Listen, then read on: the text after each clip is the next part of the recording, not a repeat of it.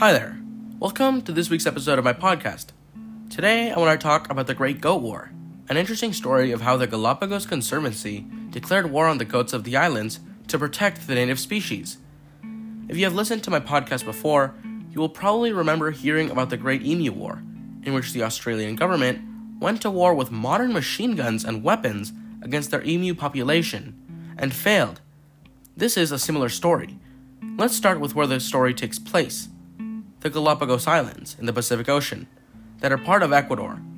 The islands are famous for their biological diversity, which is immense. It was the place that helped Charles Darwin to develop his theory of evolution. There are several animal species that can only be found on the islands, like the Galapagos tortoise, the largest tortoise species in the world. But then, goats started arriving on the islands and became the greatest threat to the native species that they've ever known. The islands are over 900 kilometers away from the South American mainlands, so they didn't swim there. They were brought by humans, who thought it was a great idea at the time. The Spanish brought them for food and released them into the wild, but when they found out that British pirates were settling the area and fighting these goats for their own food, they released dogs into the wild to try and kill them. But that didn't work. And then, on one of the islands in 1959, a couple fishermen brought just three goats that also escaped into the wild one male and two females. Just 14 years later, it was estimated that those three original goats had exploded into a population of over 30,000 goats that were rampaging across the islands. By the 1990s, the goat problem began to get out of hand. With the goat army over 250,000 strong, it was destroying the natural habitats of the islands. They were eating everything they could find, which was destroying the food eaten by the island's native species.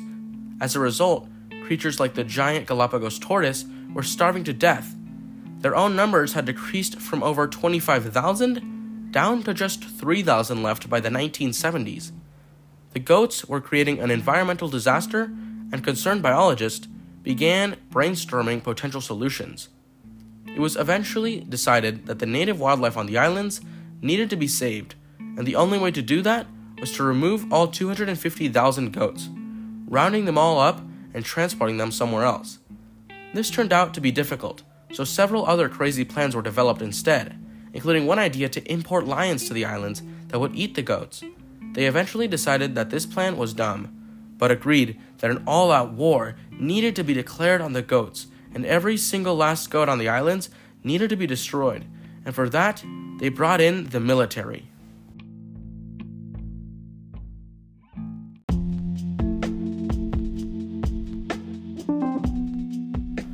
After years of debating and planning, the Galapagos Conservancy initiated Project Isabela, the systematic killing of all goats and other pests from the Galapagos Islands.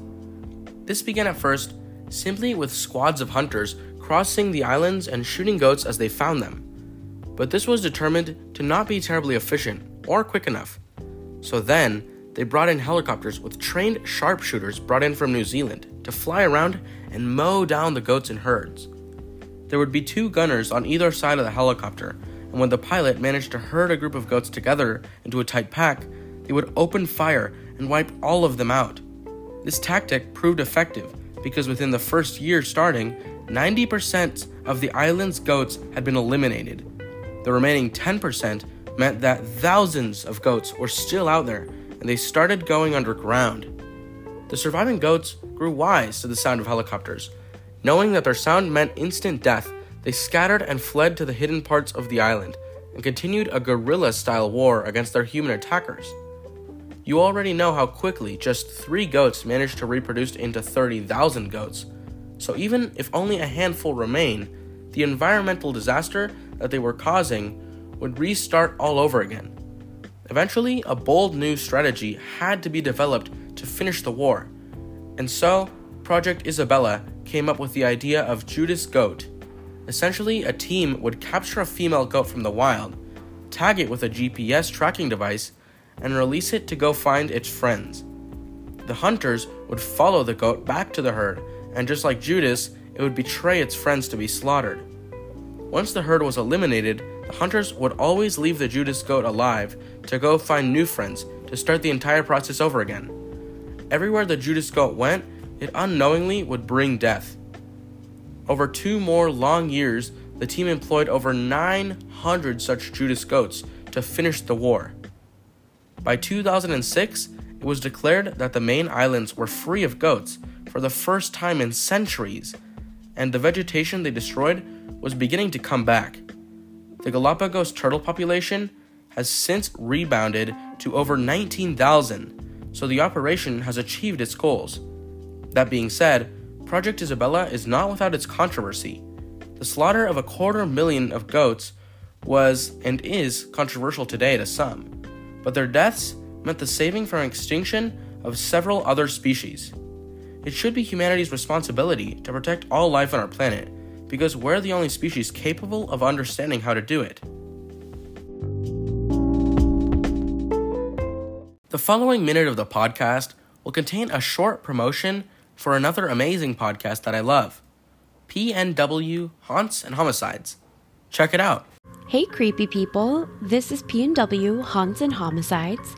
I'm Caitlin. And I'm Cassie. Together, we explore stories of the paranormal and true crime throughout the Pacific Northwest.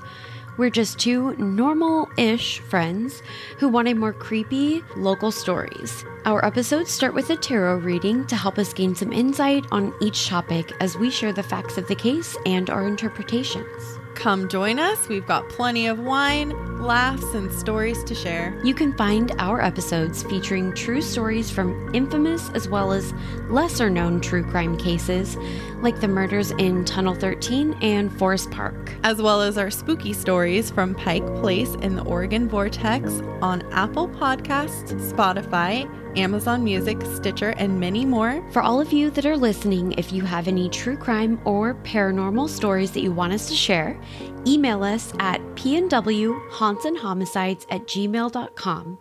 Have, have a, a, creepy, creepy ass day. day.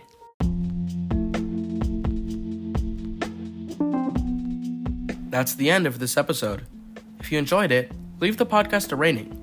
If you'd like to vote for the next episode's topic, then follow me on Instagram you can vote on my stories.